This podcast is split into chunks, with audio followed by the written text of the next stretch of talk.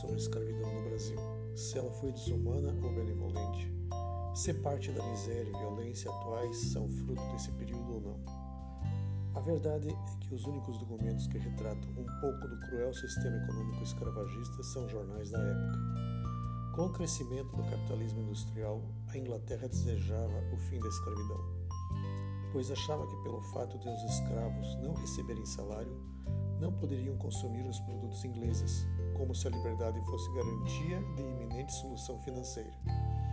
Isso apenas escondia suas tendências discriminatórias baseadas em teoria racista, na qual afirmavam que os negros, por terem crânio menor que o do homem branco, sua capacidade mental era pequena, prestando-se apenas ao trabalho físico. Sendo intelectualmente superiores, aos brancos caberia a administração do trabalho dos negros. Assim, a escravidão era justificada, sem qualquer base científica, como missão civilizadora dos povos inferiores. Esse fato, segundo o historiador José Jobson Arruda, recebia o aval das igrejas católica e protestantes, convictas de que a escravidão dos negros hereges era um ato de caridade cristã.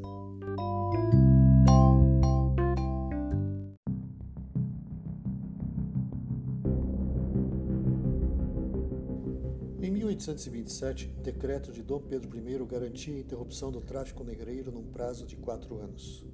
Pressionado pelos ingleses, o Brasil aprovou em 1831 uma lei que declarava livres todos os escravos importados a partir do momento. Mas esta lei não foi cumprida, episódio que deu origem à expressão que as leis no Brasil são criadas para inglês ver.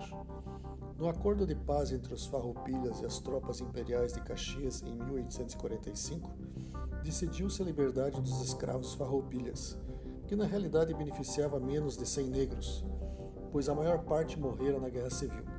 Revoltas como a Confederação do Equador, Balaiada, Cabanagem e Sabinada tiveram seu fim por desentendimentos internos quanto à abolição da escravatura, ponto determinante no apoio ou não dos fazendeiros. Autorizada pelo parlamento inglês, que aprovara a Bill Aberdeen em 1845, a marinha inglesa podia apreender qualquer navio negreiro, mesmo em territórios estrangeiros, causando tremenda humilhação ao Brasil e outras nações.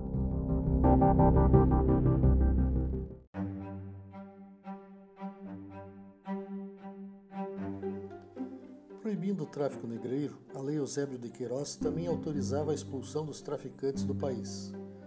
Com o crescimento da campanha abolicionista, em cinco anos o número de escravos traficados caiu de 257.500 para 6.100, conforme o pesquisador Herbert Klein. A lei do ventre livre declarava livres todos os filhos de escravos nascidos no Brasil. Era apenas uma forma de declararem que tentavam solucionar o problema escravagista no Brasil. Pura enrolação apenas libertavam os proprietários de escravos dos altos custos da alimentação dos filhos dos negros que se tornariam livres. Como eram crianças, ficavam sob a tutela dos senhores até os 21 anos. Adolescentes continuavam trabalhando pesado. Estas leis eram para inglês ver, porque havia uma necessidade psicológica de manutenção da escravidão. Consideravam seus negros como seres moventes, classificação atribuída igualmente ao gado, em 1885 veio a lei dos sexagenários, libertando escravos com mais de 65 anos, com pouco efeito, pois não eram muitos os negros velhos, já que a expectativa de vida não chegava aos 40 anos. Sob a liderança do presidente ou primeiro-ministro João Alfredo, penúltimo gabinete da fase imperial, apresentaram à princesa regente Isabel o projeto de extinção da escravidão no Brasil, mais conhecido como Lei Áurea, assinada em 13 de maio de 1888. É de João Alfredo o discurso contra os oposicionistas da monarquia cresça e apareça.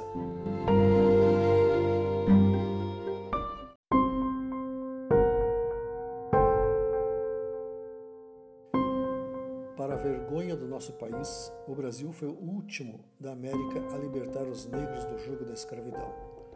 Cerca de 4 milhões de negros foram traficados da África para o Brasil durante 350 anos, mas há quem diga que foram muito mais. Quase a metade morria na viagem devido às péssimas condições. Os primeiros africanos que chegaram ao Brasil eram bantus da Guiné, Congo e Angola. Na mineração, preferia-se os povos que viviam acima da linha do Equador, sudaneses islamizados, que, em geral, eram mortos por recusar o cristianismo. A partir de 1815, um tratado entre Portugal e Inglaterra estabeleceu o fim do tráfico acima da linha do Equador, voltando o comércio de negros de Angola e Moçambique. Os 209 últimos escravos contrabandeados desembarcaram em Sirinhaém, Pernambuco, em 1855.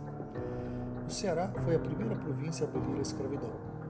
Fato deu-se na vila de Acaraté, atual Redenção, em 1883, completando o processo em todo o território em 25 de março de 1884. Em seguida, o Amazonas também libertou os escravos.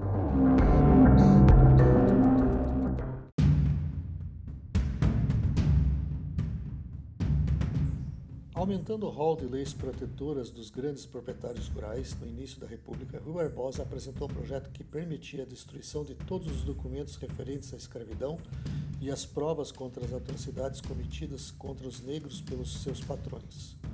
Livres, os negros saíram da senzala e caíram na favela.